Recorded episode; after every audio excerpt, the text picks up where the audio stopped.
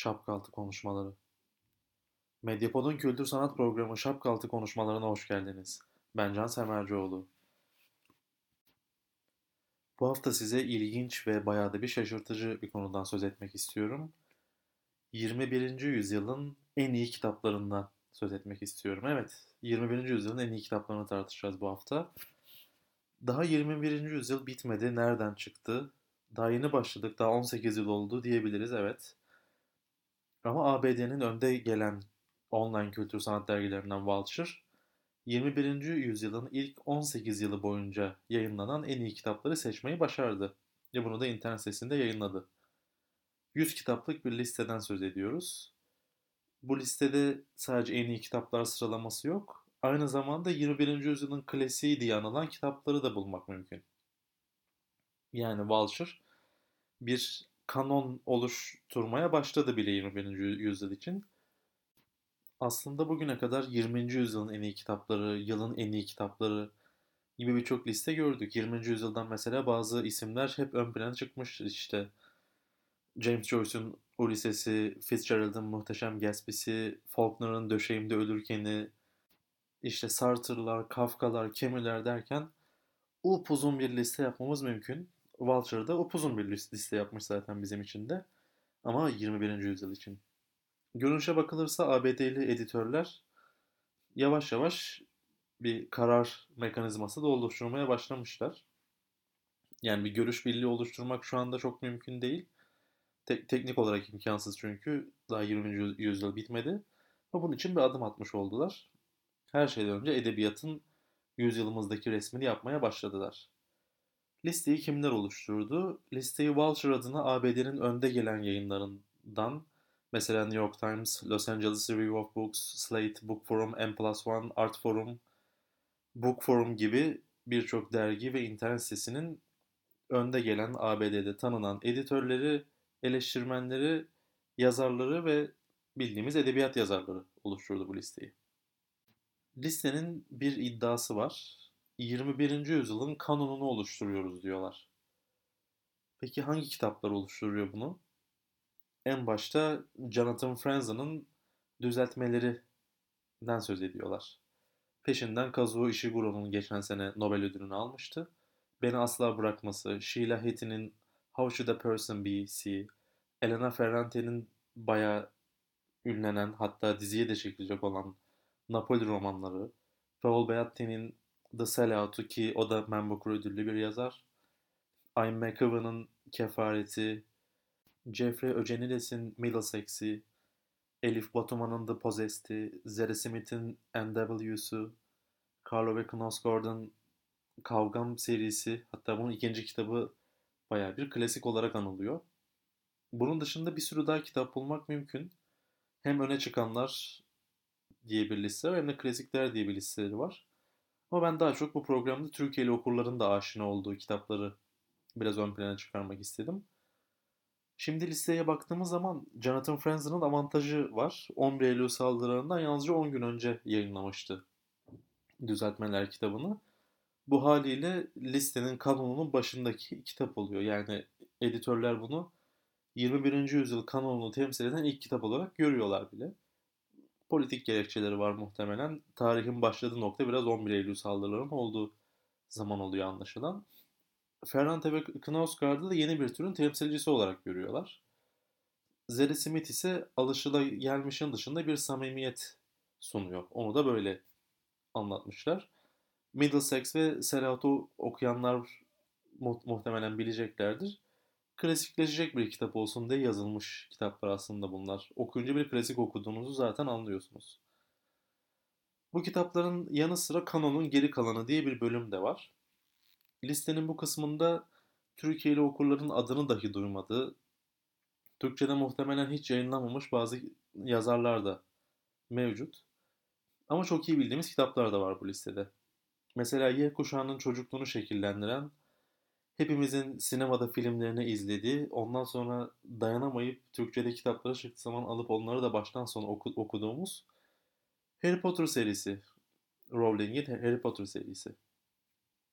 Bu, bu da bir klasik muamelesi görüyor artık. Ve hacmiyle ön plana çıkan Haruki Murakami'nin kocaman 1Q84'ü. Bunun dışında Türkçe'de var olan bazı kitaplar da göze çarpıyor. Yeni basımı yapıldı bunun. Sebald'ın Austerlitz'i, Peter Stem'in yeni çevrildi o da 7 Yıl isimli kitabı. Yine Türkiye'de baya bir ilgi çeken Svetlana Alexiyevich'in Çernobil'den sesleri ve Akil Sharma'nın aile hayatı, Julian Barnes'ın bir, bir son duygusu, Britanya'nın son yıllardaki belki de en güçlü ismi, yani benim şahsi kanaatim bu. Ali Smith'in ikisi birdeni, ve tabii ki David Foster Wallace'ın son kitabı Oblivion. David Foster Wallace da bilindiği üzere intiharıyla Amerika'da baya bir ünlenmiş bir yazar. Aynı zamanda çok da sağlam edebi eserler verdiğini de hepimiz biliyoruz. Listedeki bazı patternlara bakalım istiyorum. Ne, ortak olan neler var, nasıl bir şekil çizmişler. Listede öne çıkan şeylerin başında cinsiyet eşitliği geliyor. Eski listelerde mesela 20. yüzyılın listelerinde hatta daha bile yeni listelerde yani 1990'larda 1990'ların en iyi kitapları diye listeler yapılsa muhtemelen onda da erkek ağırlığı çok fazla olacaktı. Bunda cinsiyet eşitliğini daha fazla görüyoruz. Kadın yazarlar neredeyse erkek yazarların bulunduğu miktarda bulunuyor. Yani artık kadınlar erkeklerin domine ettiği bir alanda, edebiyat alanında kendilerine eşit derecede yer bulabiliyorlar.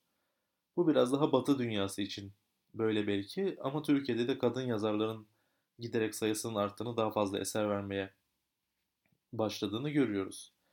Listede tür, açı, tür açısından da bazı farklılıklar bulmak mümkün. Artık anlatılan şeyden ziyade nasıl anlatıldığının, anlatım biçiminin daha çok öne, önem kazandığını önceki programlarda da söylemiştik. Böyle bir hakim algı var.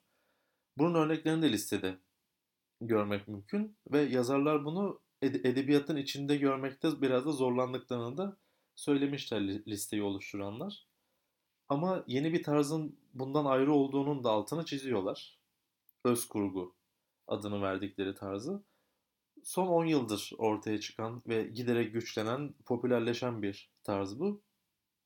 Yazarların kendi hayatlarını oldukları gibi aktarması ya da kendi hayatlarını bir şekilde kurgulayarak anlatması öz kurgu dediğimiz tarzı oluşturuyor. Bunun iki zirve noktası var aslında. Carlo ve Knausgaard'ın 3600 sayfa uzunluğundaki Kavgam serisi ki Türkçe'de bul- bulmak mümkün. Bir de Elena Ferrante'nin bayağı televizyon dizisi haline getirilen getirilecek olan Napoli romanları serisi. Ama bunun dışında işte grafik roman ya da böyle tamamen biçime adanmış romanlar, edebiyat eserleri de listeye daha sonradan dahil olabilir mi? Bu, bu biraz tartışmalı bir konu bence. Çünkü hakikaten o edebiyatın sınırları nedir? 21. yüzyıl kanonunun sınırları nedir? Neyi dahil etmek, neyi dışarıda bırakmak gerekir? Bu da epey tartışmalı bir konu. Listede hoşuma giden iki şey var aslında. Birincisi demin de söylediğim Knausgaard ve Ferrante'nin eserlerin bir tür altında görülmesi.